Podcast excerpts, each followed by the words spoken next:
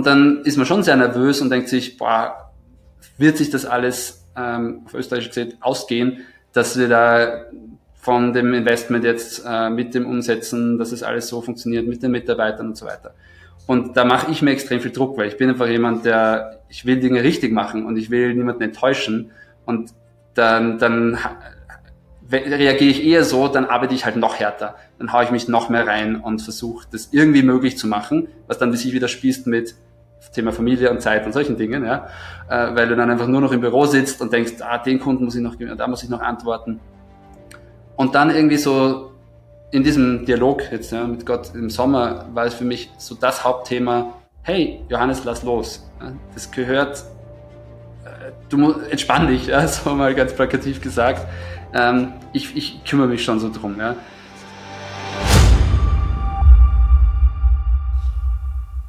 Herzlich willkommen zu einer neuen Ausgabe des Kingdompreneurship Podcasts, wo wir die echten himmlischen und hilfreichen Stories von Kingdompreneuren erzählen. Und diesmal gehen wir international. Bei CKS ist es unsere Vision, ja tatsächlich Jesus-Nachfolger im Business in ganz Europa zu inspirieren und zu unterstützen, erfolgreich zu werden und den Anfang unserer, ich sage mal, europäischen Expansionspläne machen wir diesmal mit Österreich. Ich freue mich, dass Johannes Wiegand mit am Start ist und wir werden seine Story, wie es zur Gründung von Live Voice kam, heute erfahren, tiefer reingehen und ein ganz herzliches Willkommen, äh, Johannes, in unserem Podcast. Hallo, freue mich sehr. Du bist uns zugeschaltet jetzt aus. Wo sitzt du gerade? Salzburg hier direkt. Ich schaue hier gerade auf die wunderschöne Salzburger Altstadt tatsächlich. Genau, wir werden heute ein bisschen reintauchen, warum du nicht mehr in Red Bull Hubschraubern durch die Gegend fliegst, sondern mit deinem Business abgehoben bist. Und ähm, um dich ein bisschen kennenzulernen, ich habe so ein paar Fragen mitgebracht zum Einstieg. Ähm, Österreich muss immer an Berge denken, deswegen Snowboard oder Ski. Was ist deins? Ski. Wenn es um Urlaub geht, nach Norden Deutschland oder Süden Italien? Süden Italien. Sorry. Okay, nee, nee, nehmen wir nicht persönlich. nehmen wir nicht persönlich, ich kann es ja verstehen. Wie viele Red Bulls hast du dieses Jahr schon getrunken? Oh, wir haben tatsächlich einen Red Bull Kühlschrank jetzt bei uns im Office, aber äh, ich habe jetzt noch nicht so viel getrunken wie meine Kollegen, sagen wir so. Okay, wir kommen nachher noch drauf, was mit Red Bull auf sich hat. Was ist deine Lieblingsaktivität, um abzuschalten? Äh, tatsächlich schwimmen oder Bücher lesen. Okay, gutes Thema. Bücher lesen. Was war das letzte Buch, vielleicht auch letzter Podcast tatsächlich, der dich inspiriert hat? Das letzte Buch, also ich komme leider wenig dazu, das tatsächlich zu tun, neben Startup und Family. Aber äh, ich habe tatsächlich das letzte, das ich gelesen habe, war Eden Culture von Johannes Hartl und das hat mich sehr inspiriert. Okay. Und gibt es einen Lieblingsvers in der Bibel oder einen, der dich besonders begleitet? Also einer, der mich in letzter Zeit sehr begleitet, ist äh, Psalm 16, Vers 6. Ähm, das Land, das du mir geschenkt hast, ist ein schönes Land und ein wunderbarer Besitz. Kann ich vielleicht noch im, nachher mehr erklären, warum, aber das einfach so eine gewisse Zufriedenheit und Dankbarkeit einfach ausdrückt, die, die wir haben dürfen. Jawohl, sehr schön. Ihr seid mit Live Voice 2019 gestartet. Jetzt habt ihr zwölf Leute im Team, über 130.000 Downloads, seid in 70 Ländern der Welt und habt jetzt im Sommer die zweite Finanzierungsrunde äh, im höheren sechsstelligen Bereich, wie ich dem Internet entnehmen konnte, geclosed. Also man kann sagen, läuft bei euch, oder? Es ist tatsächlich, äh, es läuft gut jetzt, äh, es ist aber weiterhin ein, ein Rollercoaster-Ritt, würde ich sagen. Also einfach nur so, es läuft, kann ich jetzt nicht so einfach sagen, sondern es ist so eine spannende äh, Geschichte, auch jetzt weiterhin, ja. Aber wir sind dankbar für das, was alles schon passiert ist und wie, wie es läuft. Sehr gut. Wir haben uns ja auf dem Kongress Christian Führungskräfte in Berlin dieses Jahr kennengelernt. Deswegen, wenn wir uns mal das Setting vorstellen, wir treffen uns auf einer Messe, und du darfst Live Voice einmal pitchen. Ich erkläre es meistens so, ich sage, du kennst sicher diese kleinen grauen Kästchen mit Kopfhörern, die man bei Touristenführungen oder eben bei Konferenzen bekommt, wenn man Übersetzung braucht. Und die ersetzen wir einfach mit einem Smartphone. Ja. Also du hörst nicht mehr über diese kleinen grauen Kästchen zu, sondern über dein Smartphone, über die eigenen Kopfhörer. Und das Ganze ist eine Softwarelösung, die, man sieht da hinter mir auch ein bisschen so äh, eben über Smartphone oder auch über Computer funktioniert. Und du kannst Live-Audio-Übertragung für alle möglichen verschiedenen Use Cases eigentlich anbieten. Das heißt sowohl Dolmetschen, das ist eine, eigentlich der Haupt-Use Case, von dem wir auch ursprünglich kommen, aber auch Touristenführungen, wo du so ein System brauchst, Audiodeskription für Blinde. Und das Schöne ist, dass, weil du keine Hardware brauchst, dass es einfach viel, viel kostengünstiger ist als, als alles, was man sonst irgendwie nützen könnte. Auch die Dolmetscher brauchen nur einen Laptop, Zuhörer brauchen nichts anderes als ein Smartphone und damit, das hat eh jeder dabei. Mega. Also ihr nutzt die Infrastruktur, die ja, die Zuhörer eigentlich schon mitbringen, brauchen da keine extra Hardware dazu. Äh, also mal so ein Vergleich, ja. Kosteneinsparung von dem, was vorher vielleicht notwendig war an Equipment und wo ihr jetzt seid. Also du bist tatsächlich bei wahrscheinlich Kosteneinsparung von 80 Prozent oder sogar mehr. Äh, wir haben Kunden, die sagen, allein für das, also bei einem Großevent wie zuletzt in der Olympiahalle in Deutschland, äh, sagt mir einer, äh, der das organisiert, ja, sie haben bisher, wo sie die Hardware-Lösung hatten, durch den Geräteschwund, weil die Leute vergessen ja diese kleinen grauen Kästchen dann irgendwo in der Handtasche oder sonst wo und nehmen sie mit. Gar nicht bös gemeint unbedingt, vergessen es halt einfach. Und dann hast du einen Geräteschwund und allein damit hat er 20.000, 30.000 Euro Verlust für so ein großes Event. Das fällt schon allein das weg. Ja? Und das ist jetzt nochmal on top zu dem, was du dir ursprünglich schon mal einsparst. Wow, das, das wächst, kann ich mir sehr gut vorstellen. Jetzt bist du gar kein typischer Gründer, Gründer, wenn man sich das vielleicht so vorstellt, sondern hast mal ähm, Unternehmenskommunikation studiert und warst dann eher im Marketingbereich unterwegs. Und deswegen finde ich deinen Case auch so mega spannend, weil er eigentlich blaupausenmäßig zeigt, wie so Startup-Gründung aussieht. Deswegen nimm uns mal ein bisschen rein in deine Story, vielleicht dein Hintergrund. Ähm, was hast du vorher gemacht und wie kam es dann auch zum Beginn von Live Voice? Genau, ich komme eben ursprünglich aus Unternehmenskommunikation, habe Journalismus und Unternehmenskommunikation studiert und auch nochmal Leadership in den USA, einen Master gemacht und habe dann in verschiedenen Unternehmen in Marketing vor allem und in Social Media vor allem digitaler Kommunikation gearbeitet. Zuletzt dann, wie du schon erwähnt hast, bei Red Bull, die ja hier ihr Headquarter haben, hier in Österreich, hier in Salzburg, äh, genau genommen in Fuschel draußen. Und dann äh, war es eigentlich so, dass wir haben in, äh, also meine Frau und ich sind in einer Kirche engagiert hier in Salzburg und Christiane, meine Frau, äh, ist Dolmetscherin Ausgebildete und hatte äh, damals für verschiedene Gäste immer wieder, vor allem aus Amerika und Kanada, gedolmetscht, halt so mit Flüsterdolmetschen so im Hintergrund. Und das ist ziemlich anstrengend für die Stimme, das ist auch störend natürlich für die anderen. Und wir haben dann gesagt, okay, lasst uns mal eine Anlage, so eine klassische Dolmetschanlage anschaffen ich war dann der, der sich darum gekümmert hat, so technisch, und bin dann bei der Recherche draufgekommen, wie teuer eben diese Teile sind. So für ein paar Hanseln irgendwie dann zigtausend Euro auszugeben, das Budget hatte die Kirche auch nicht. Und dann war mein Gedanke, naja, there must be an app for that, so wie man so schön sagt. Und habe dann gesucht und tatsächlich nichts gefunden. Und dann mir gedacht, gut, das wäre doch eine gute Möglichkeit eigentlich, das selbst zu machen. Und vielleicht entwickelt sich daraus ja auch was. Also es war das erstmal ein Side-Project. Ich bin dann auf äh, einen ehemaligen Studienfreund äh, zugegangen, der eine Webagentur in Wien hat. Habe ihm das, das Thema gezeigt, habe gesagt, hey, wie, was denkst du darüber? Und er war gleich dabei, so, hey, ja, lass uns das gemeinsam ausprobieren. Und dann tatsächlich war das so eine, eine Variante, wo, oder eine Story, wo, wo es wirklich Schritt für Schritt sich entwickelt hat. Ja, wir haben zuerst mal wo ich noch bei Red Bull gearbeitet habe, war das wirklich einfach mal ein Side-Project, ein Privatprojekt, da haben wir noch weder Geld verdient damit noch sonst irgendwas, sondern einfach mal geschaut, funktioniert denn das für die eigene Kirche überhaupt hinzubekommen, haben einen Prototypen gebaut. Ähm, das heißt, das war erstmal so die Ideation-Phase ja, und dann nach einigen, einiger Zeit, wo wir gemerkt haben, gut, das funktioniert grundsätzlich, kamen dann erstmal so die Überlegungen, okay, wollen wir jetzt daraus wirklich auch ein Business machen? Was war da entscheidend zu sagen? Wir nennen das ja die Challenger-Phase, also von vorher, ich bin committed, das beginnt eigentlich mit Curious. Ne? Ich interessiere mich für die Themen. Dann die Idee schält sich immer mehr heraus, wird immer konkreter. Ich bin committed. Na, ich will sie umsetzen, aber ich traue mich noch nicht so richtig, mit beiden Füßen ins Wasser zu gehen. Und dann kommt die Challenger-Phase, in der es geht, okay, all or nothing. Ähm, überleben wir das? Ich teste es mal. Was war da für dich ausschlaggebend zu sagen, ich gehe diesen Schritt? Es war bei uns war das so graduell. Ich hatte jetzt nicht so einen Punkt. Es war eigentlich immer so, wir haben gemerkt, wir haben jetzt schon einiges hier rein investiert und wir merken, wie das funktioniert. Und irgendwo kommt dann der Punkt, wo man sagt, so, jetzt probieren wir es. Äh, jetzt lass uns das wirklich starten. Wir haben das aber so gemacht, äh, nachdem Alex, also mein Mitgründer und dann auch die anderen weiteren Mitgründer ihre Dayjobs hatten, ich meinen Dayjob, ich habe dann äh, haben wir erstmal gesagt, okay, wir probieren es jetzt mal so Schritt für Schritt, wie wächst denn das Ding überhaupt? Wie funktioniert das? Wir haben eben die Möglichkeit gehabt, bei uns in der Kirche das auch auszuprobieren und diese ganzen Iterationen zu machen, dass mal überhaupt ein äh, Proof of Concept sozusagen vom, von der technischen Seite her da war.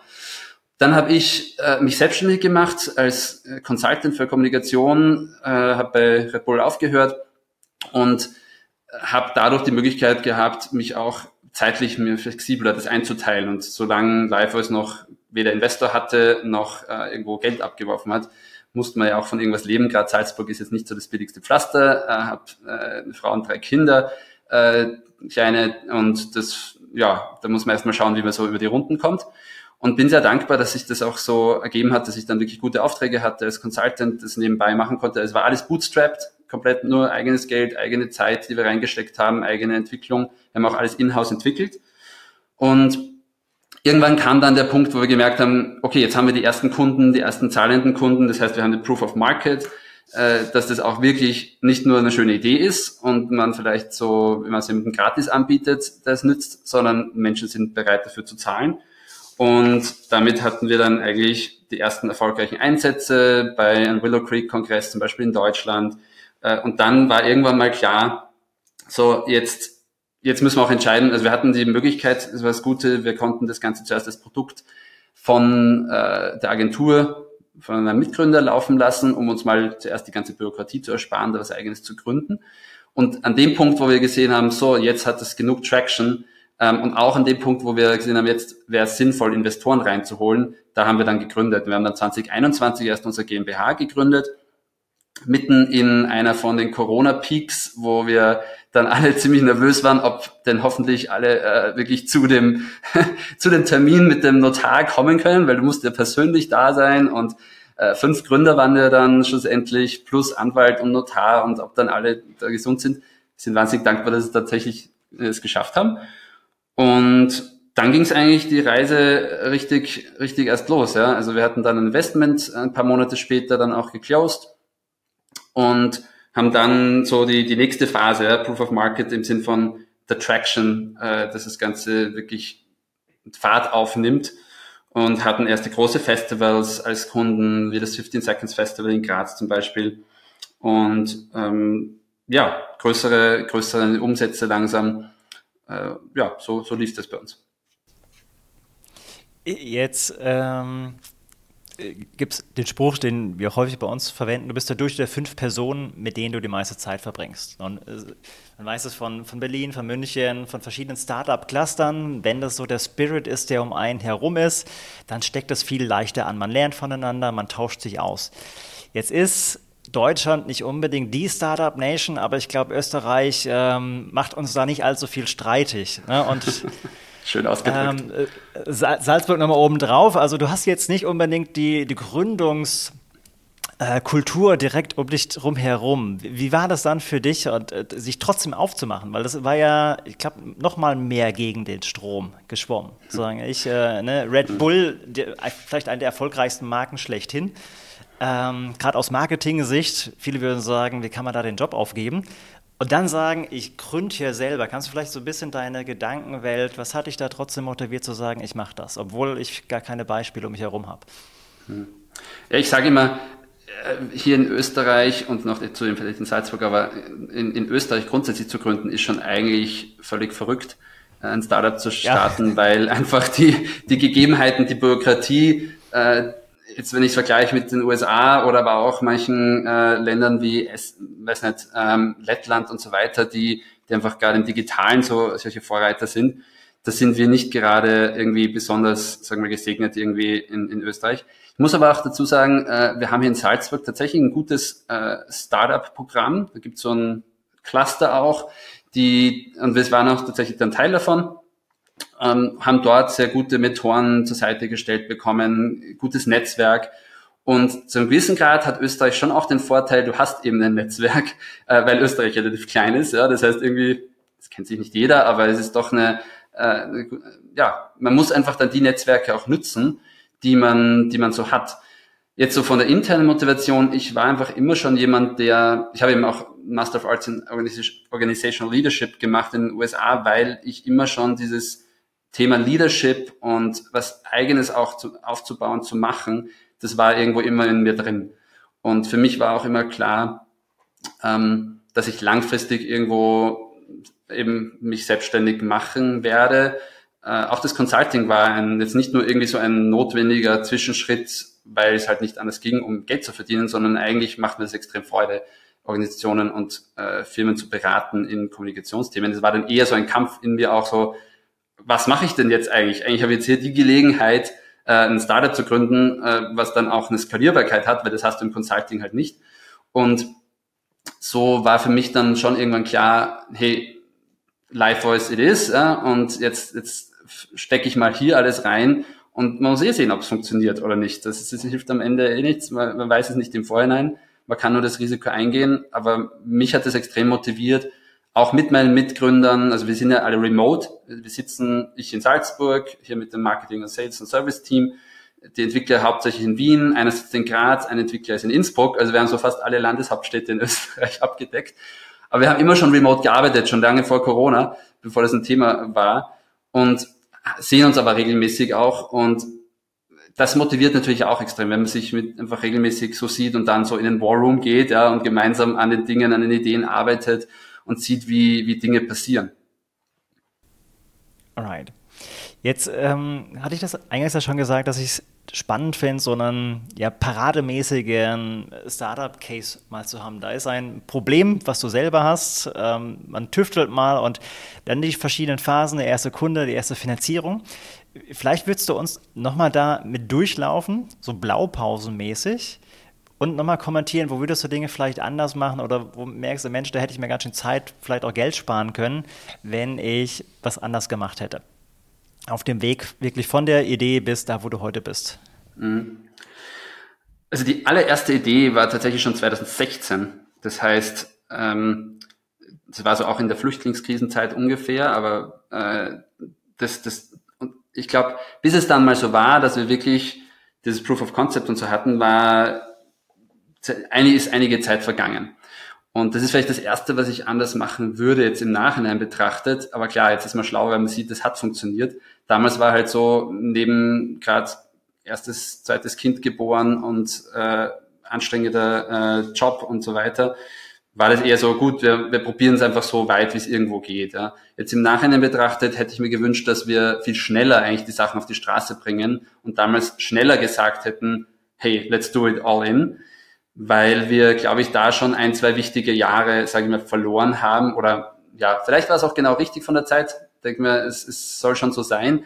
Aber wir sind dann ja 2019 und Anfang 2020 so richtig auf den Markt gegangen und dann kam genau Covid, äh, was für uns viele Vor- und Nachteile tatsächlich beides gebracht hat. Können wir sonst auch extra reden. Aber äh, das hat also diese, diese lange Anfangszeit hat uns natürlich schon ein bisschen an Traction sozusagen gekostet, wo, wo wir noch mehr Vorreiter nämlich hätten sein können, äh, noch weiter vor irgendwelchen Competitors äh, sein können, weil es damals wirklich nichts in der Art gab. Ja? Und da habe ich mir schon manchmal ein bisschen in den Hintern gebissen. Äh, auf der anderen Seite ähm, da kurz reingehakt. Also ja. deine Empfehlung wäre, wenn du mit einem jungen doch nicht Gründer redest, ne? C2, wie wir das nennen, committed. Der hat eine Idee, den einfach challengen, test es mal schneller, geh mal schneller äh, to market. Oder was würdest du dem konkret mitgeben? Genau, wenn du, wenn du eigentlich überzeugt bist, weil das waren wir irgendwo innerlich schon, ja. Also so ganz drin haben wir gewusst, hey, das ist eine richtig coole Idee. Und die muss eigentlich funktionieren. Wenn du so überzeugt bist davon, dann würde ich eher empfehlen, geh es schneller an, äh, schau, dass du schneller auf den, äh, in den Markt schon reinkommst. Und also wir waren da sicherlich so die, ja, auf gut österreichisch, schauen wir mal Variante. Ja.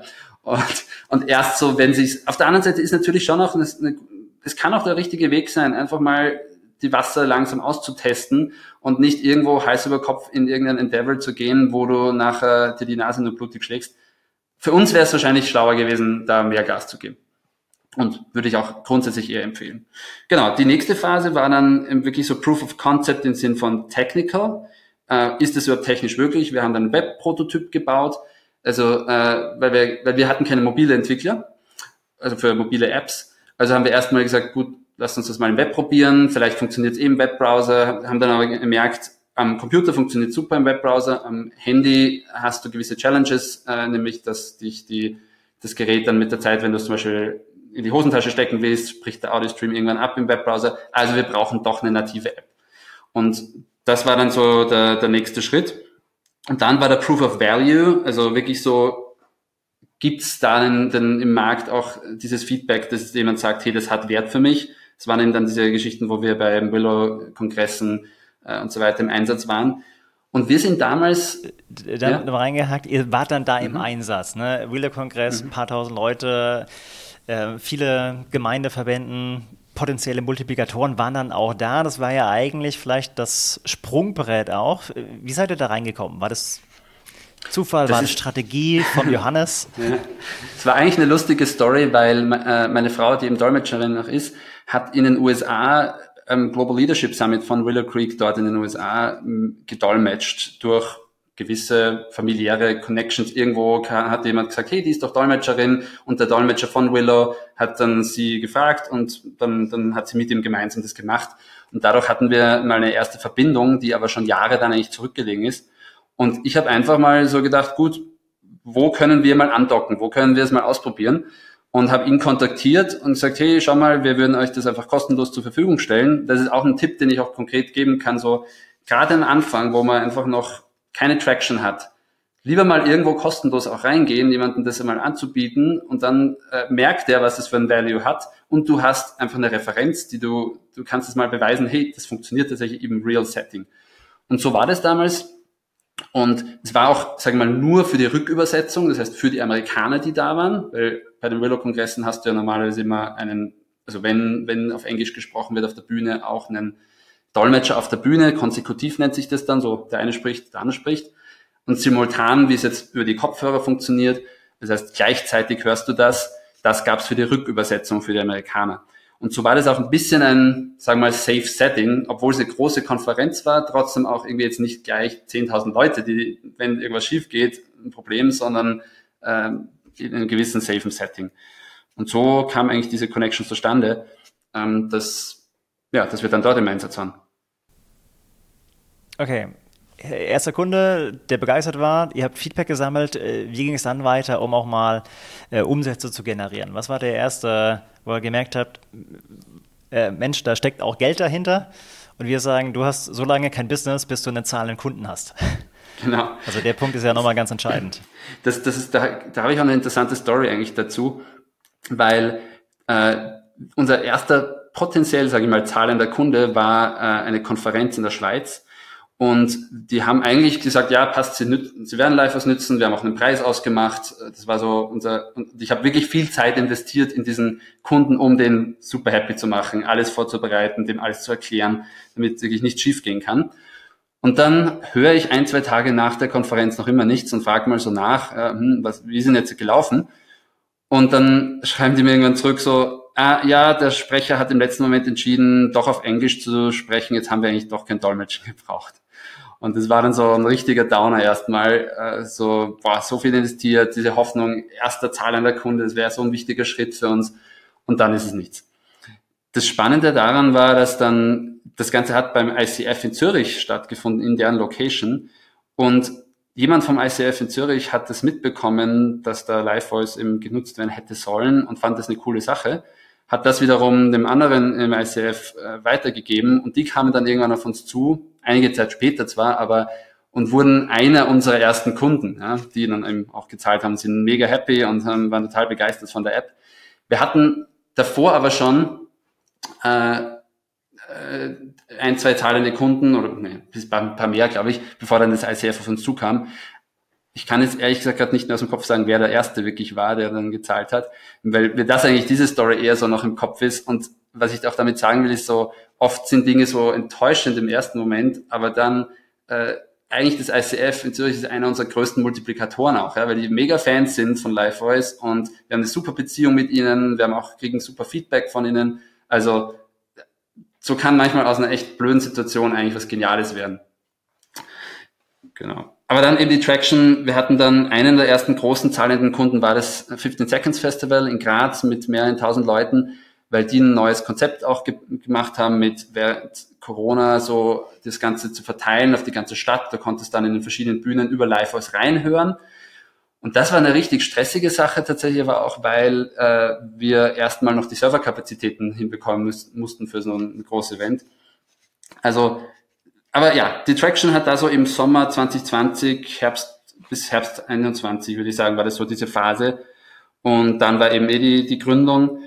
Und ab 2022, also seit letztem Jahr, würde ich sagen, können wir so von dieser Growth-Phase eigentlich dann sprechen, ja, wo wir größere Kunden haben, ähm, auch renommierte Kunden wie Mustang, wie Puma, wie das OMR-Festival in Hamburg. Äh, und ist ganz interessant, wie dann plötzlich Kunden auch zu, oder das zur Normalität irgendwie wird. Kunden, die du davor noch so sagst, so, boah, wenn wir den kriegen würden, das wäre so eine super Referenz. Und dann, wenn im nächsten Jahr so, kommen sie halt wieder und sagen, und dann ist es irgendwie so ganz normal schon. Also, das ist, war auch eine interessante, ein interessantes Erlebnis für mich, so persönlich auch emotional. Ja, nochmal kurz zurück, du gehst da schnell drüber. Der erste Kunde, der große dann das 15 Seconds Festival. Äh, du bist ja für Sales bei euch zuständig. Wie, wie bist du da rangegangen? Vielleicht auch da nochmal Tipp. Wir haben ja von verschiedenen anderen hier auch schon gehört. Ne, manche sagen, ne, B2B ist tendenziell leichter, wenn du ein Startup aufziehst. Kann aber am Anfang auch erstmal schwieriger sein. Also was würdest du da einem Gründer geben, mitgeben, der vielleicht gerade eben äh, Business-to-Business-Kontext unterwegs ist, wie er da seinen ersten Pitch macht, auf Kunden zugeht? Hm. Also ich war mal einem, äh, in der Gründungsphase auch, äh, auch von meinem Einzelunternehmen damals zum Consulting, äh, in so einem Gründerberatungsding und da hieß es dann, äh, 95 Prozent eurer Kunden werden über Netzwerk und Beziehungen kommen. Ähm, ich weiß nicht, ob es in Österreich vielleicht noch stärker ist, aber weil wir so als dieses Vitamin B-Land bekannt sind, so alle sind irgendwie verhabert, wie man so schön sagt. Aber ähm, es ist tatsächlich so, dass man wirklich, ne also ich kann nur empfehlen, Netzwerk nutzen, Netzwerk nutzen, Netzwerk nutzen. Ich habe damals alle Netzwerke, die ich irgendwo hatte, versucht einfach anzuzapfen. Die Kunst ist dabei, nicht lästig zu sein, dann irgendwo bei, bei Leuten natürlich auch, ja, ist dann auch nicht die, die Leute nerven, aber muss ich halt überlegen, wo könnte es wirklich Sinn machen? Und beispielsweise 15 Seconds Festival hatte ich halt noch den Kontakt durch Red Bull, weil wir als Red Bull präsent auch jedes Jahr auf dem, dem Festival waren und ich auch selbst dort war und einfach noch paar von den, den vom Management dort kannte und habe dort einfach mal hingeschrieben und gesagt, hey, schaut mal, so funktioniert's, Pitch Deck, äh, also so kleine Erklärungen, wie das Ganze ähm, eben funktionieren kann, ihnen versucht, den Mehrwert klar zu machen. Und tatsächlich hatten, ich, ich wobei ich muss gerade überlegen, ich glaube, es war dann so, ich habe es ihnen ein Jahr davor geschickt, da kam noch nichts zurück. Und dann das Jahr später, wo sie dann dieses Konzept mit überall in der Stadt verschiedene Bühnen hatten, statt in einer großen Halle, da kamen sie dann plötzlich zurück. Also auch hier so mein Erlebnis immer wieder, manche Dinge dauern einfach. Ich habe jetzt auch gerade zum Beispiel von einer südafrikanischen Provinzregierung, also von einer von deren neuen Provinzen, die wollen jetzt Live Voice nutzen. Da hatte ich vor einem Jahr den Call mit denen. Ja. Und jetzt plötzlich kommen sie wieder daher und dazwischen nie was gehört. Also manchmal dauert es auch einfach, also von dem her der Tipp auch Geduld, sich nicht gleich entmutigen lassen, wenn es nicht beim ersten Anlauf funktioniert. Aber wirklich Netzwerk, Netzwerk, Netzwerk. Und da muss ich auch sagen, da haben wir, äh, oder hatte ich auch den, den Vorteil, weil ich auch gerade im äh, christlichen Organisationen, kirchlichen Bereich sehr gut vernetzt schon war, durch einfach die Jahre davor, äh, hatte ich viele Andockstationen, eben vom Willow Creek Kongress bis zu anderen und das ist auch halt eine Chance, die wir da auch haben, gerade also, die ich auch da hatte, dieses Netzwerk zu nutzen. Wenn du Bock hast, dich mit Kingdepreneuren zu vernetzen, mehr Inspiration, mehr Ermutigung für deine Reise brauchst, dann lade ich dich jetzt ganz herzlich zu unserem Seekers One Day am 4. November in Heidelberg ein. Unser Thema ist Broken Heroes. Wir lieben es, uns als die Helden zu sehen, auf der Heldenreise äh, große Taten zu vollbringen und früher oder später erleben wir doch Zerbruch. Zerbruch von Beziehungen, Gesundheit, Firmen, Finanzen. Wie gehen wir damit um? Genau das wird unser Thema sein auf dem CKS One Day. Es gibt tiefgehende Inputs, es gibt persönliche Workshops, es gibt ja, äh, richtig guten Worship, leckere Getränke, Bars, äh, Getränke an der Bar bis spät abends. Es lohnt sich dabei zu sein. CKS One Day am 4. November in Heidelberg. Wir freuen uns, dich da zu sehen. Gut, erster Kunde hatten wir, dann äh, seid ihr jetzt weiter gewachsen. Irgendwann kam der erste Investor um die Ecke. Mhm. Seid ihr da auch auf aktive Investorensuche gegangen? War es, wie wir es ja auch schon von anderen hier gehört haben im Podcast, dass Leute auf euch aufmerksam geworden sind, haben gesagt, Mensch, da ist Potenzial drin. Ähm, wie kam das zustande? Das war so, dass äh, ein Kollege von Red Bull, der noch bei Red Bull gearbeitet äh, weiterhin hat und der auch in unserer Kirche ist, der hat mir eines Tages gesagt, hey du, da gibt's jemanden, äh, der hat sich gerade selbstständig oder er hat gerade ähm, seine Eventagentur verkauft, die viel für Red Bull und andere äh, große Firmen gemacht haben und der ist jetzt als Angel Investor unterwegs. Und der kommt aus dem Event-Business, das wäre doch was für dich, oder? Und so haben wir eigentlich dann, hat er den Kontakt gelegt, wir haben uns unterhalten und es war halt sofort ein Klick da. Also wir waren schon ein bisschen auf Investorensuche in der Zeit, haben einfach mal so die Fühler ausgestreckt, deswegen wusste eben mein äh, ehemaliger Kollege auch Bescheid. Und ja, so hat sich dann ergeben eigentlich. Das ging so, ja, da ein Haken dran und es lief alles. Nee, also. Als hättest du das schon 20 Mal gemacht vorher. Äh, ich äh. kann mir schon vorstellen, ne, wenn man dann zum ersten Mal ja sagt, okay, ich hole mir jetzt jemand Fremdes rein, ich gebe Anteile ab, äh, Investments. Also, ähm, wie, wie ging es dir denn damit auch? War das so, ja, natürlich mache ich das jetzt? Oder, boah, ja. bloß keinen Fehler machen? Vielleicht haben wir ja, klar, das, das ist schon, also gerade beim Johannes Wiegand. Ja, ja. Also, ja, stimmt, so im Nachhinein schaut so oder wirkt fast leicht, aber es war, wenn ich mich so zurückerinnere, dass ich nicht so einfach. Also wir haben natürlich erst einmal im Team viel darüber diskutiert. Wir sind auch ein, ein Team gewesen, die von vornherein sehr äh, zurückhaltend waren, Investoren an Bord zu holen, äh, da, weil einfach wir auf keinen Fall ein Finanzprodukt werden wollten, ja, sage ich mal so, von einem Investor, wo es dann nur darum geht, möglichst schnell hochzuskalieren und dann zu verkaufen und das war's. Sondern wir wollen ein nachhaltiges wachsendes Unternehmen einfach bauen und haben auch gesagt von vornherein, wir, wenn wir einen Investor an Bord holen, dann nur einen strategischen Investor, der uns halt nicht nur Geld reinbringt, sondern auch ähm, irgendwo Know-how, Netzwerk, was auch immer. Und mit, äh, mit diesem Investor war das dann eigentlich gegeben. Und damit war das mal irgendwie geklärt. Aber wir haben natürlich dann auch das Thema Anteile viel diskutiert. Das war schon auch eine spannungsreiche Zeit tatsächlich, ja, weil du bist dann mal so ganz blauäugig am Anfang, wenn du so das Ding ausprobierst, wie wir es gemacht haben.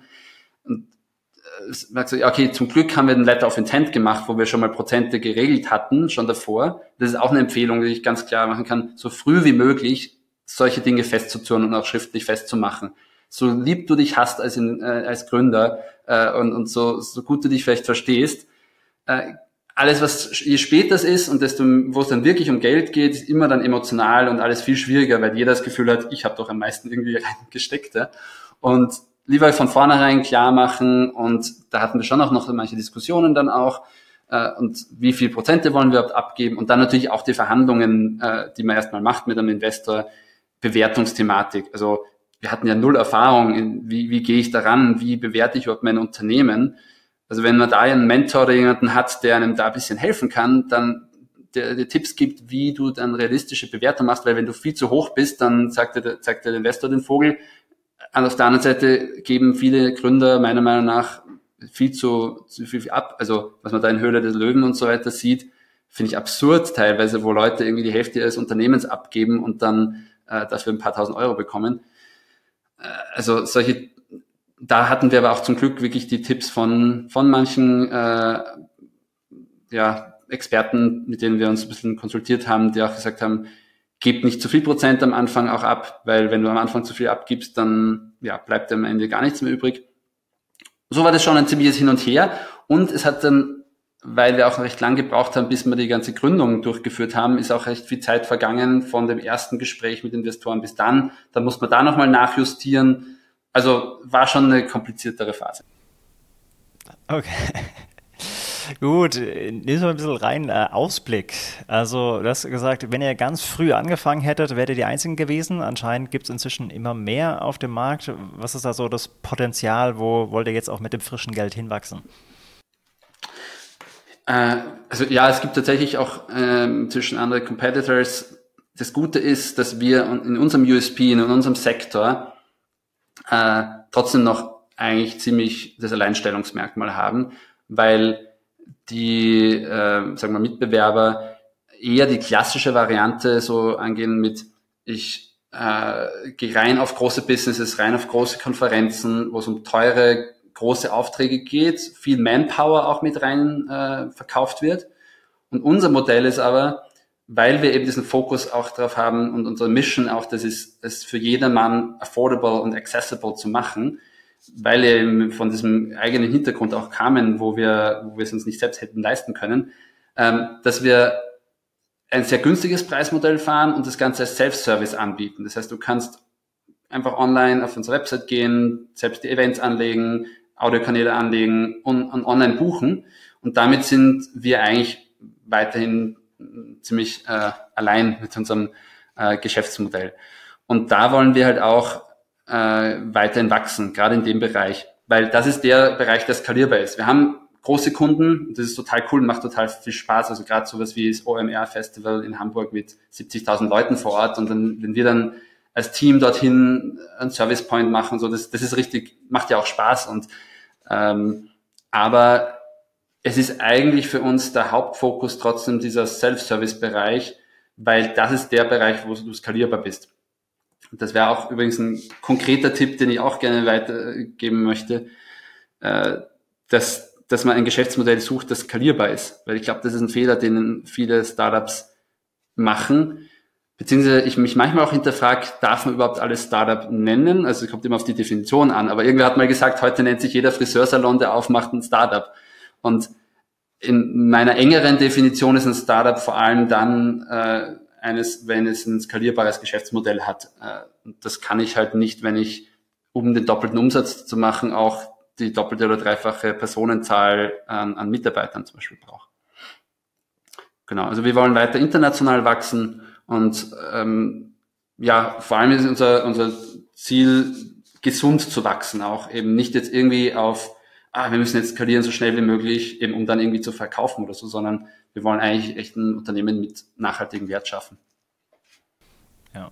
Wenn du es dir raussuchen könntest, so ganz ehrlich, in 20 Jahren, bist du dann CEO von Live Voice und es ist einfach richtig groß gewachsen und weltweiter Einfluss?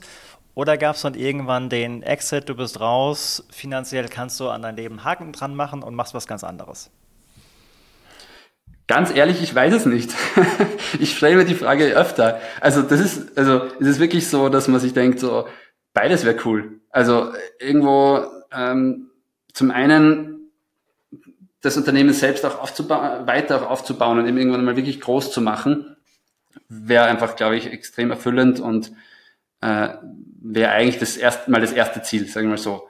Das ist schon schon der der äh, der Hauptweg. Und auf der anderen Seite ähm, weiß ich nicht, wo vielleicht noch Wege andere da sind und wenn man dann die entsprechenden finanziellen Ressourcen hat, weil man sein erstes Startup verkauft hat, ja, gibt es vielleicht ganz andere Dinge, die mich dann nochmal begeistern könnten.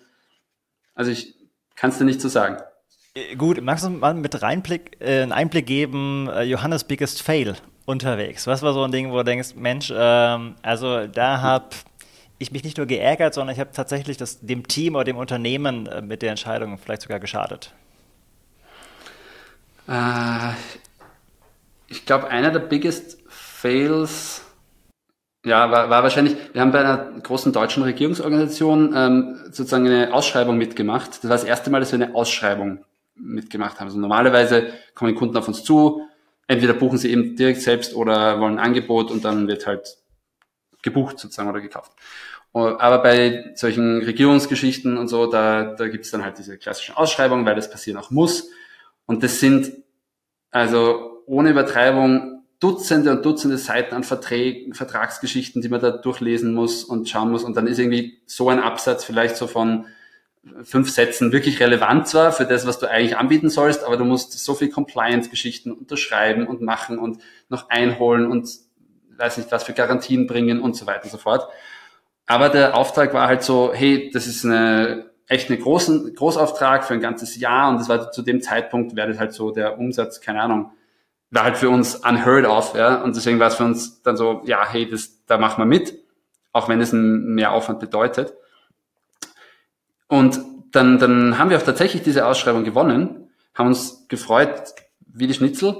Äh, und dann äh, ist das Ganze aber ziemlich mühsam geworden, äh, vor allem weil am Schluss endlich die den Vertrag so gestaltet hatten, dass du gar nicht, äh, also es ging da um viele tausend Euro ähm, und dann äh, mussten sie aber nicht alles abrufen davon. Ja? Also sie, das war sozusagen, das war das Maximum eigentlich und dann haben sie halt irgendwie ein Viertel von dem Wert wirklich aufgerufen. Das heißt, schlussendlich ist gar nicht viel Kohle irgendwie dann übrig geblieben, weil gar nicht so viele Events von ihnen stattgefunden haben. Die wussten halt noch nicht, machen wir so viele machen wir so viele. Und wir halt haben das überhaupt nicht kapiert vorher, ja, im Vorhinein, also in diesen ganzen Vertragsdingen. Sonst hätte ich es wahrscheinlich nicht gemacht. Äh, und habe mich da wirklich auch dann, dann wirklich geärgert, weil so viel Energie und Zeit in was reingeflossen ist, was dann am Ende überhaupt nichts gebracht hat. Aber ich habe daraus gelernt, äh, erstens mal, dass man da viel besser aufpassen muss bei solchen Vertragsthemen äh, und solchen Ausschreibungen. Und auch grundsätzlich hat es uns ein bisschen davor, hält es uns jetzt davor ab, dass wir in solche Arten von äh, Kundschaften überhaupt gehen. Also es wäre immer wieder cool zu sagen, wow, wenn er die, einmal die EU gewonnen hat, ja, so ein Großprojekt von der EU, dann haben wir ausgesorgt, ja, so in die Richtung. Und das ist ja tatsächlich so, da geht es um hunderttausende Euro oder was für so für gewisse Verträge. Ähm, aber wenn du da diesen einen großen Kunden wiederum verlierst oder auch diesen, dann, dann stehst du halt plötzlich ganz anders wieder da. Und du bist halt total abhängig von, von denen und äh, auch diese ganzen Compliance-Sachen und, und also das Paperwork, das sind nicht wir. Wir sind ein Startup, wir wollen agil sein, wir wollen schnell sein, wir wollen hilfreich sein und nicht irgendwie ewige Vertragsgeschichten da herum tun. Und deswegen haben, hilft uns das eigentlich, den Fokus auch wiederum darauf zu setzen und zu sagen, hey, diese vielen kleinen Kunden sind viel, viel wichtiger, als jetzt nach dem einen großen zu, zu haschen. Okay, wichtiges Learning, mega. Du hast erzählt, ähm, kurz von deiner Familiensituation, Frau, drei Kinder zu Hause. Uns ist das Thema Kingdom Couples ganz wichtig. Also die Vorstellung, dass Mann, Frau synergetisch zusammenwirken und einen gemeinsamen Auftrag umsetzen.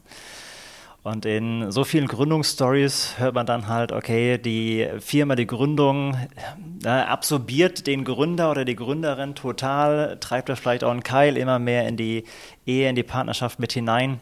Ähm, wenn ich da mal so direkt reinfragen darf, was hilft dir, wirklich äh, gesunde äh, Ehe und auch gesunde Rolle als Vater einzunehmen und trotzdem mit Live Voice so auf Angriff zu spielen? Ja, wenn ich da eine gute Antwort hätte, ähm, es ist tatsächlich schon echt eine, eine Herausforderung. Also wie viele andere Gründer stecke ich da auch mittendrin. Das Ironische ist ja, dass die Idee eigentlich von meiner Frau kam, ja, gewissermaßen. Also sie war der Grund zumindest, warum wir das Ganze gestartet haben, weil sie Dolmetscherin eben ist und äh, dass wir ein System da gebraucht haben. Und jetzt aber sozusagen, dass mein Business ist, sie ist einfach jetzt gerade die ersten Jahre wir gemeinsam auch entschieden, äh, das möchte sie, bei den, möchte sie bei den Kindern auch vor allem zu Hause sein und hat da auch beruflich zurückgesteckt. Und ich bin dann halt so viel auch unterwegs, jetzt gerade im Sommer wieder auch so eine Entscheidung gehabt, fliege ich da jetzt zum Global Leadership Summit in die USA, äh, um da präsent zu sein und auch äh, und dann ist der Sommer wieder irgendwie stressig oder bleibt man zu Hause.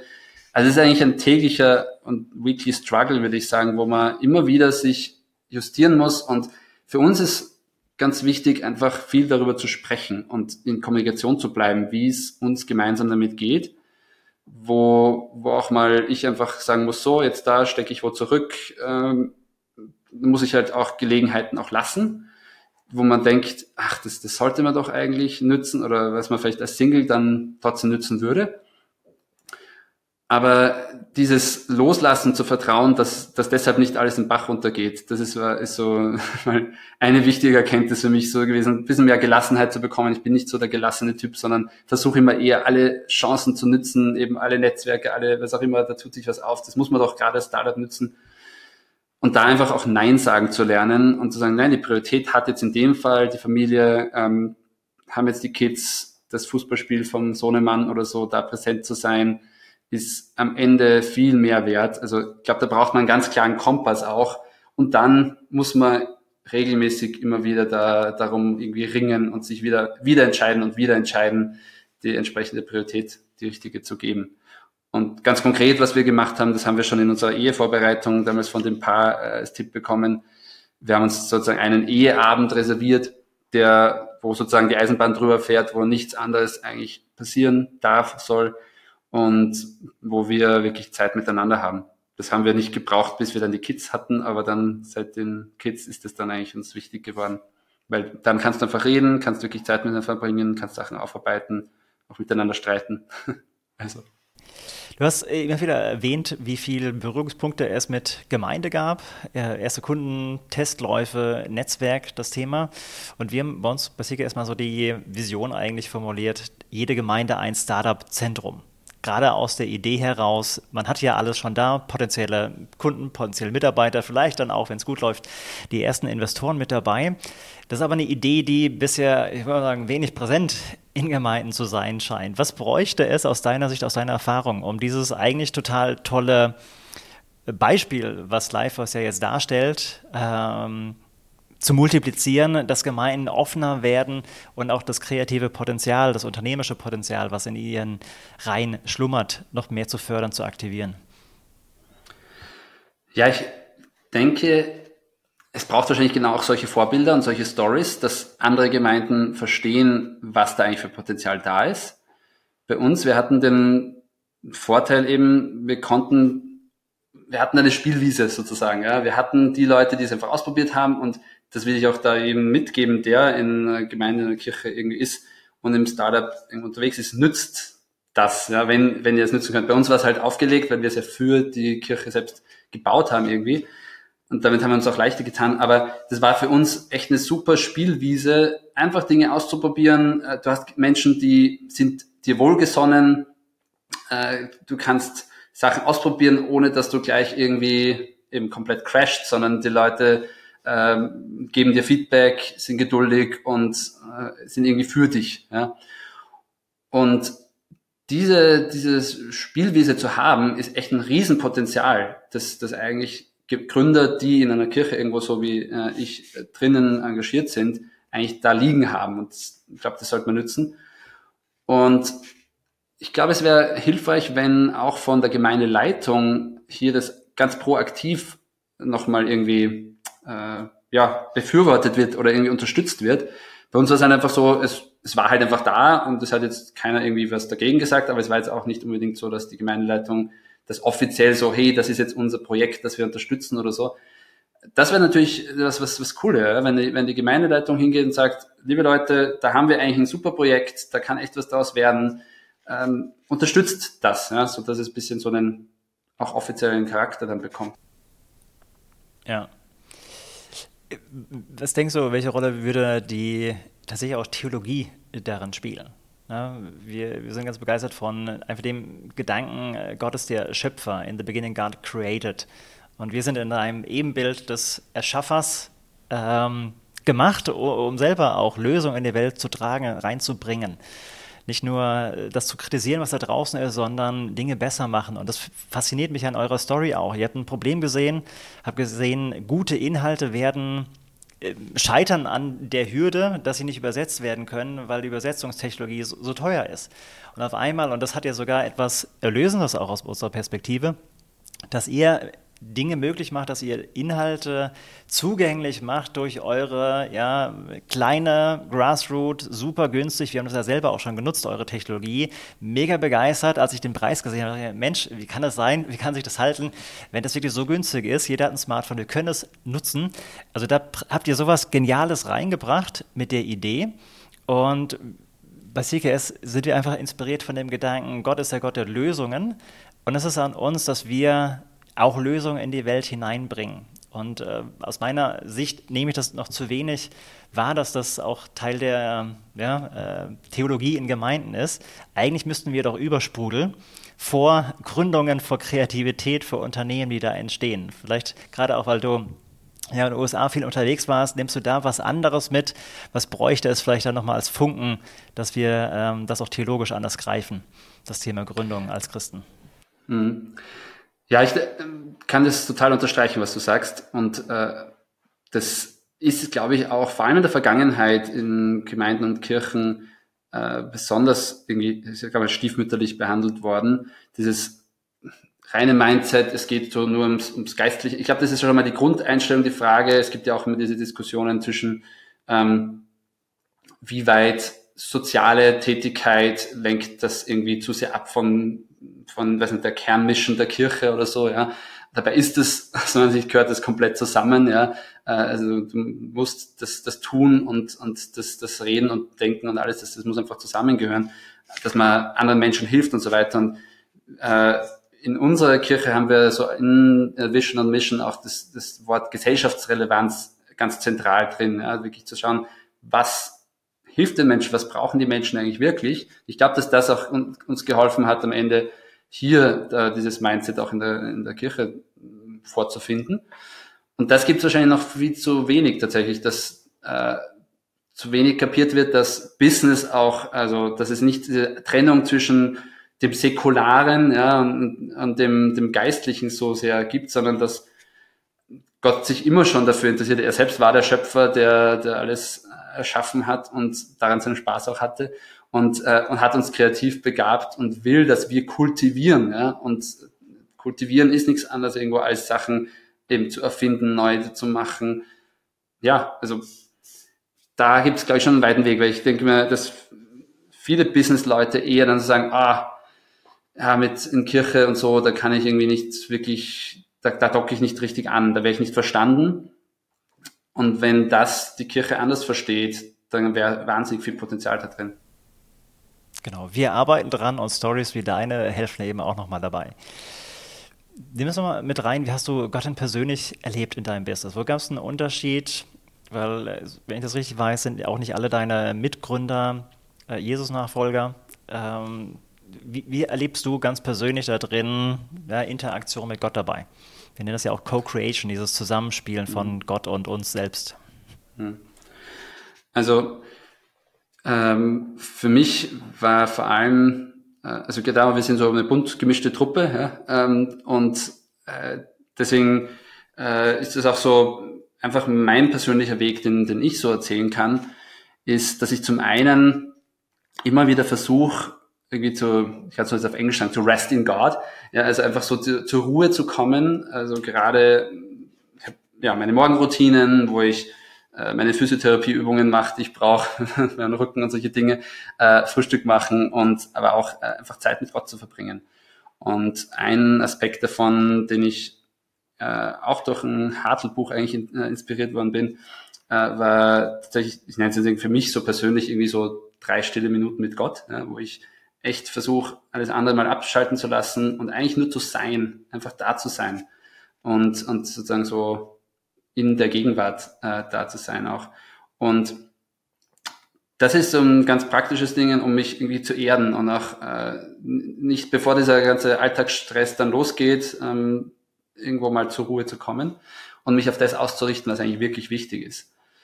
Und das versuche ich auch dann durch den Alltag durchzuziehen, äh, irgendwie auch bei wichtigen Entscheidungen, aber auch einfach so ganz, ganz alltäglich, einfach Dinge auch mit Gott zu besprechen. Das gehört für mich einfach ganz natürlich dazu äh, zu denken, was, was sagst du dazu? Und ähm, äh, dann Gehen wir da mal kurz rein. Ich glaube, das ist für ganz mhm. viele spannend, eben dieser Dialog mit Gott. Wie konkret sind da die Antworten, die du da bekommst?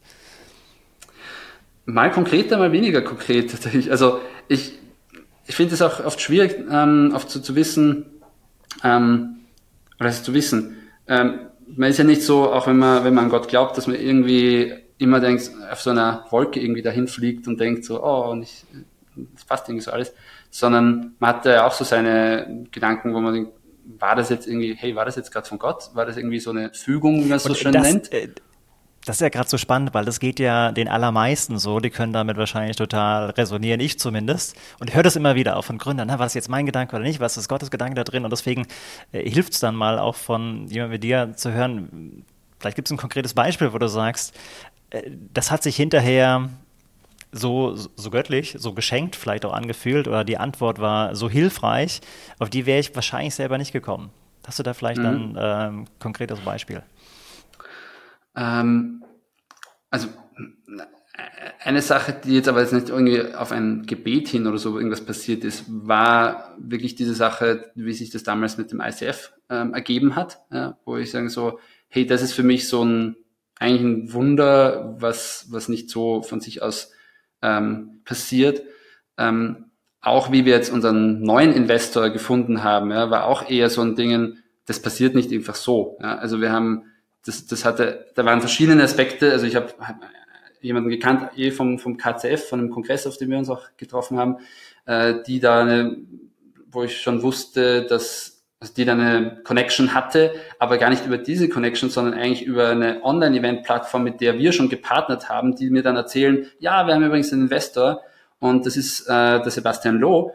Und äh, ich, wir haben gesehen, äh, auf eurer Webseite habt ihr die auch als Kunden drauf als Referenz. Und ich sage so, ja, ja, stimmt, ah, der ist bei euch Investor, interessant, ich wusste gar nicht, dass der als Investor aktiv ist. Und dann auf ihn zugegangen und so ist eigentlich dann die, die zweite Investmentrunde zustande gekommen. Also da gibt's einige solche Stories, wo ich sagen muss, das manche nennen es, also wenn, wenn man jetzt nicht an Gott glaubt, wird man es einfach wahrscheinlich Zufall nennen. Ich glaube nicht an Zufall, sondern ich glaube, dass da ähm, was im Höheres im Spiel einfach auch war und ist und das, das macht auch total Freude irgendwie, wenn man dann so sagt, wow, cool zu sehen, wie, ähm, wie man einfach auch gesegnet ist. Ja, mega. Nur kurz zurück zu dem Dialog mit Gott. Äh, da will ich auch noch kurz nachhaken. Äh, hast du da Beispiele, wo du merkst, hey, ähm, das fühlt sich so, so hilfreich, so lebendig an, wenn du da ähm, mit Gott im Austausch bist? Ich überlege gerade, was ich da als Beispiel erzählen könnte, aber es ist grundsätzlich einfach extrem lebendig, sage ich mal so. Also es ist so, äh, ich, ich merke dann manchmal, zum Beispiel jetzt im, im Sommer hatte ich irgendwo das Thema äh, Loslassen, war irgendwie immer wieder, was immer wieder kam. Äh, ich habe über den Sommer ein Buch gelesen, dann lag irgendwo zufällig auf dem Nachttisch bei den Großeltern, wo wir übernachtet haben, äh, auch ein Buch zum Thema Loslassen. Dann habe ich da beim Global Leadership Summit in, in Chicago, wo ähm, äh, Dallas Jenkins von The Chosen gesprochen auch hat. Da ging es irgendwie um das Thema loszulassen. Und da war ich so im Dialog auch mit Gott so, hey, was willst du mir da jetzt gerade so sagen? Äh, weil es, das sind so für mich die Erlebnisse, wenn sowas immer wieder kommt aus verschiedensten Ecken irgendwo, dann denke ich so, ah, ich glaube, da will Gott mir jetzt irgendwas mitteilen. Und es ist für mich ein Riesenthema gerade gewesen, äh, gerade auch im, Sinne zum Business hin, dieser Druck, den du ja schon als Startup hast, gerade wenn du dann wächst, du denkst du so, ah, jetzt sind wir endlich am Wachsen, jetzt ist alles easy. Deswegen habe ich auch am Anfang so gesagt, dieses, das ist nicht alles so nur locker flockig, sondern du hast ja, der Druck wird zu einem gewissen Grad in gewissen Aspekten ja auch wieder größer, weil du hast dann Mitarbeiter, wir haben jetzt Mitarbeiter angestellt, äh, mehrere, die, die ich nicht wieder irgendwann kündigen will, ja, sondern ich will ja, dass das funktioniert. Wie reicht das mit dem Geld? Dann hast du vielleicht irgendwo, bei uns ist immer sehr saisonal, ja, im Sommer ist, sind weniger Events, also ist auch der Umsatz geringer, Frühling, Herbst ist alles, passiert dann alles auf einmal und äh, hast dann ganz viel Umsatz und du weißt aber noch nicht, wie entwickelt sich wirklich, gerade in der Phase, wir haben ja noch nicht irgendwie zehn Jahre Erfahrung und so und dann ist man schon sehr nervös und denkt sich, boah, wird sich das alles ähm, auf Österreich gesehen ausgehen, dass wir da von dem Investment jetzt äh, mit dem Umsetzen, dass es alles so funktioniert mit den Mitarbeitern und so weiter. Und da mache ich mir extrem viel Druck, weil ich bin einfach jemand, der, ich will Dinge richtig machen und ich will niemanden enttäuschen. Und dann, dann reagiere ich eher so, dann arbeite ich halt noch härter. Dann haue ich mich noch mehr rein und versuche das irgendwie möglich zu machen, was dann sich wieder spießt mit Thema Familie und Zeit und solchen Dingen, ja. Äh, weil du dann einfach nur noch im Büro sitzt und denkst, ah, den Kunden muss ich noch, da muss ich noch antworten. Und dann irgendwie so in diesem Dialog jetzt ja, mit Gott im Sommer war es für mich so das Hauptthema, hey, Johannes, lass los. Ja, das gehört, äh, du musst, entspann dich, ja, so mal ganz plakativ gesagt. Ähm, ich, ich kümmere mich schon so drum. Ja. tu das, was du kannst, wie es Dallas Jenkins auch ausgedrückt hat mit seiner Story, die er auch immer wieder erzählt von Chosen, so wo er groß gefehlt ist. Ich kann nur so im biblischen Sinne meine fünf Brote und zwei Fische bringen und die 5000 Leute, die Jesus dann satt gemacht hat. Das ist God's Business. Ähm, und so habe ich, glaube ich, einiges in dem Sommer zum Beispiel lernen dürfen. Mega. Und ich glaube, ein Thema, mit dem ganz viele Unternehmer, die ja gestalten, anpacken, Verantwortung übernehmen, Ownership und so weiter, ähm, davon angetrieben sind, manchmal auch zu sehr getrieben, ich glaube, voll damit ähm, sich identifizieren können. Eine Organisation, die wir sehr feiern, von denen wir auch viel lernen, ist Faith Driven Entrepreneur. Und die haben im September ihr großes äh, Event unter dem Thema Lose Control ähm, von der Bereitschaft, sich auf Gottes Einladung einzulassen. Also von daher, ich glaube, ein Thema, von dem wir viel lernen können. Danke, dass du uns da so ehrlich mit reingenommen hast. Wir sind auf der Zielgerade unseres Podcasts angekommen, Johannes, und äh, jeder Gast darf am Ende ein, ich nenne das Passion Pitch, nochmal ähm, abfeuern, einfach von deinem Herzen sprechen an die Zuhörer, die Kingdompreneure. Was ist die Botschaft, die du hier gern noch einmal äh, von deinem Herzen, am besten direkt in die Herzen von den Zuhörern weitergeben möchtest? Glaube, das, was ich weitergeben möchte, was am wichtigsten geworden ist, ist dieses scheinbare Fails können auch zu den größten Chancen werden. Also diese Geschichte, die ich vom ICF vorher erzählt habe, von dem äh, auch äh, potenziell ersten Kunden und wo man dann manchmal devastated ist, gerade als Startup, wo man sagt, boah, jetzt habe ich so viel da reingesetzt und dann plupp, zerplatzt dieses Ding. Aber auf einmal kann daraus wieder was ganz Neues entstehen. Und das habe ich in vielerlei Hinsicht erlebt. Das war nur eine von diesen Geschichten. Und von dem her, lass dich nicht entmutigen. Das ist so ganz, ganz wichtig. Ja? Auch wenn scheinbar manches nicht so funktioniert in dem Moment. Aber umgekehrt bleib auch am Boden, da wo Dinge scheinbar riesengroße, tolle auf dich zukommen. Weil manchmal sind das gar nicht so diese, diese tolle Sachen. Also jetzt beispielsweise wie diese große ähm, Regierungsgeschichte, die dann so eher ein Fail für uns war. Also egal was kommt, es, es kommen viele Ups und viele Downs. Also für uns ist definitiv das ein Rollercoaster-Ride ähm, schon gewesen und wird es wahrscheinlich auch weiterhin zu gewissen Grad sein. Äh, diese Ups und Downs gehören einfach dazu. Und ich persönlich habe oft zwischen diesem, oh, wir erobern die Welt und ah, morgen sind wir tot, geschwankt, so dieses, dieses Gefühlsleben. Und das gehört einfach dazu, glaube ich. Und deshalb, egal was kommt, lass dich nicht entmutigen, vertraue auf Gott, wenn du mit ihm im Business unterwegs bist und geh deinen Weg. Mega, danke Johannes für diese Ermutigung. Das ist total wichtig. In dem Gespräch war brutal viel drin. Danke für die ganzen Learnings. Los ich nochmal da reinzugehen und einfach auch mitzukriegen, am Ende ist es gar nicht so schwer. Also na natürlich fühlt sich unterwegs total intensiv an und wie du sagst, ähm, ist das Ding jetzt gleich tot. Ähm, natürlich ist es intensiv, aber einfach zu beginnen, egal wie die Voraussetzungen sind, und dann Schritt für Schritt für Schritt und auf einmal hat man Kunden in 70 Ländern der Welt sitzen, ist auf den großen Festivals mit seinem Unternehmen und bringt Lösungen in die Welt hinein. Ich finde einfach eure Story so mega, mega stark, Johannes. Und mein Wunsch ist es, unser Wunsch ist es, dass es viele andere Kingdopreneure auch in Österreich inspiriert mit eurer Geschichte dass Pastoren immer mehr checken, Mensch, ich habe hier ein so großes Potenzial unternehmerisch, die gemeinsam mit Gott anfangen, Businesses zu gründen, was dann finanziell auch für Gemeinden vorteilhaft werden kann und einfach so Glauben nochmal ganz anders greifbar demonstrieren und in die Welt bringen. Danke fürs Gespräch, Johannes, und euch auf eurer Reise ganz, ganz viel Erfolg. Vielen Dank.